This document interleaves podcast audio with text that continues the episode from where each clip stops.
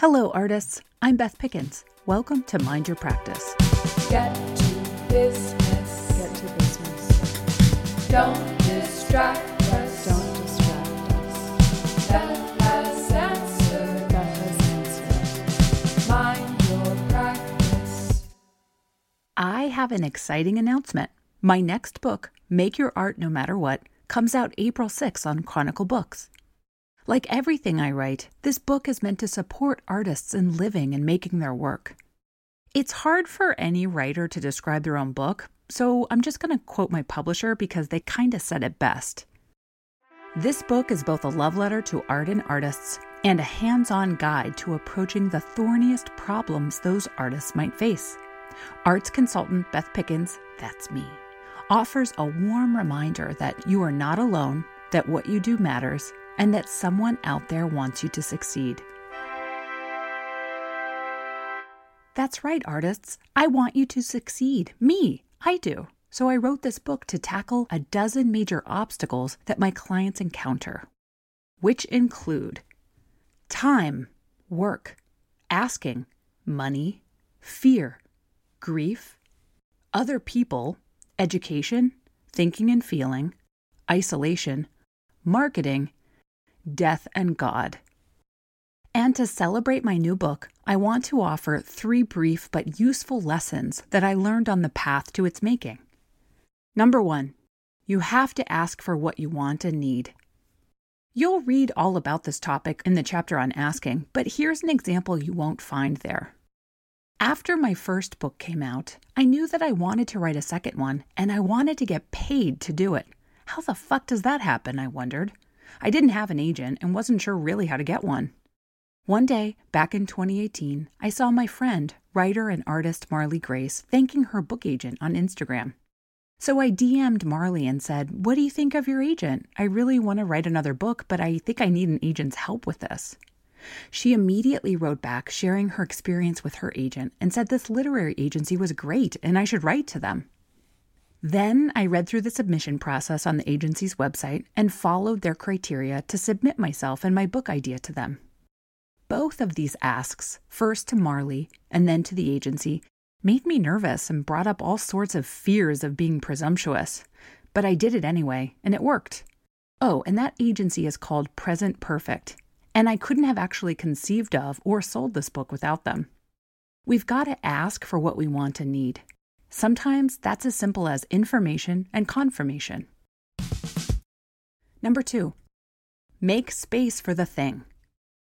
Writing and editing this book took up most of 2019. I also have a full time arts consulting practice, which included writing about 250 grants a year.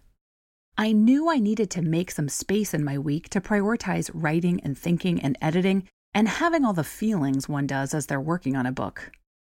My advance allowed me to reduce my work hours and still make a living, but then I had to actually do that, reduce work and other elements that would take time away from my book. And this, I have to admit, was really hard for me. It was difficult to disappoint clients when I told them I would no longer work as a grant writer. Some had relied on me for many years. Saying no to people visiting me during the hardcore writing months was painful. Some of my closest friends wanted to visit, and I had to keep my time open and available for the manuscript. But I reminded myself and others throughout that year saying no all over the place wasn't forever. It was just temporary so I could say yes to the book.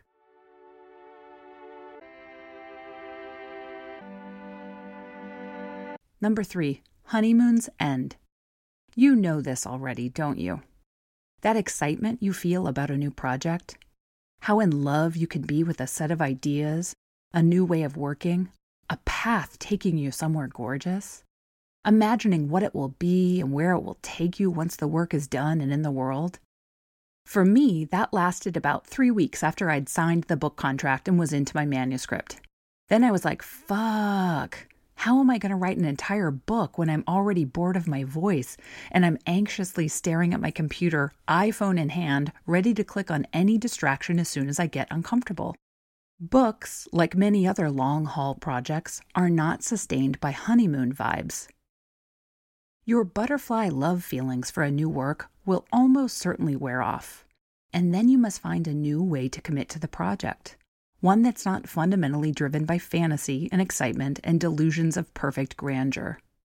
Those moments may happen again for sure, but I found that I had to accept that I often wouldn't know what I was doing or why I was doing it. I just had to keep going. The next honeymoon can happen once this long term relationship concludes and the book is in the reader's hands.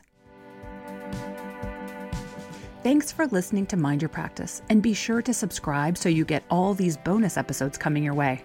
If you are an artist who likes to be told what to do, I am more than happy to boss you around through email and social media. You can find me on Instagram at, at Beth Pickens Consulting and join my mailing list on my website, bethpickens.com. And you should definitely join my homework club, where you'll get workshops, homework, and extra credit, all for $15 a month. You can join through mindyourpractice.com. Oh, and be sure to pick up that brand new book, Make Your Art No Matter What, at your favorite bookstore. Mind Your Practice is created by Beth Pickens and Carolyn Pennypacker Riggs. Mind your practice.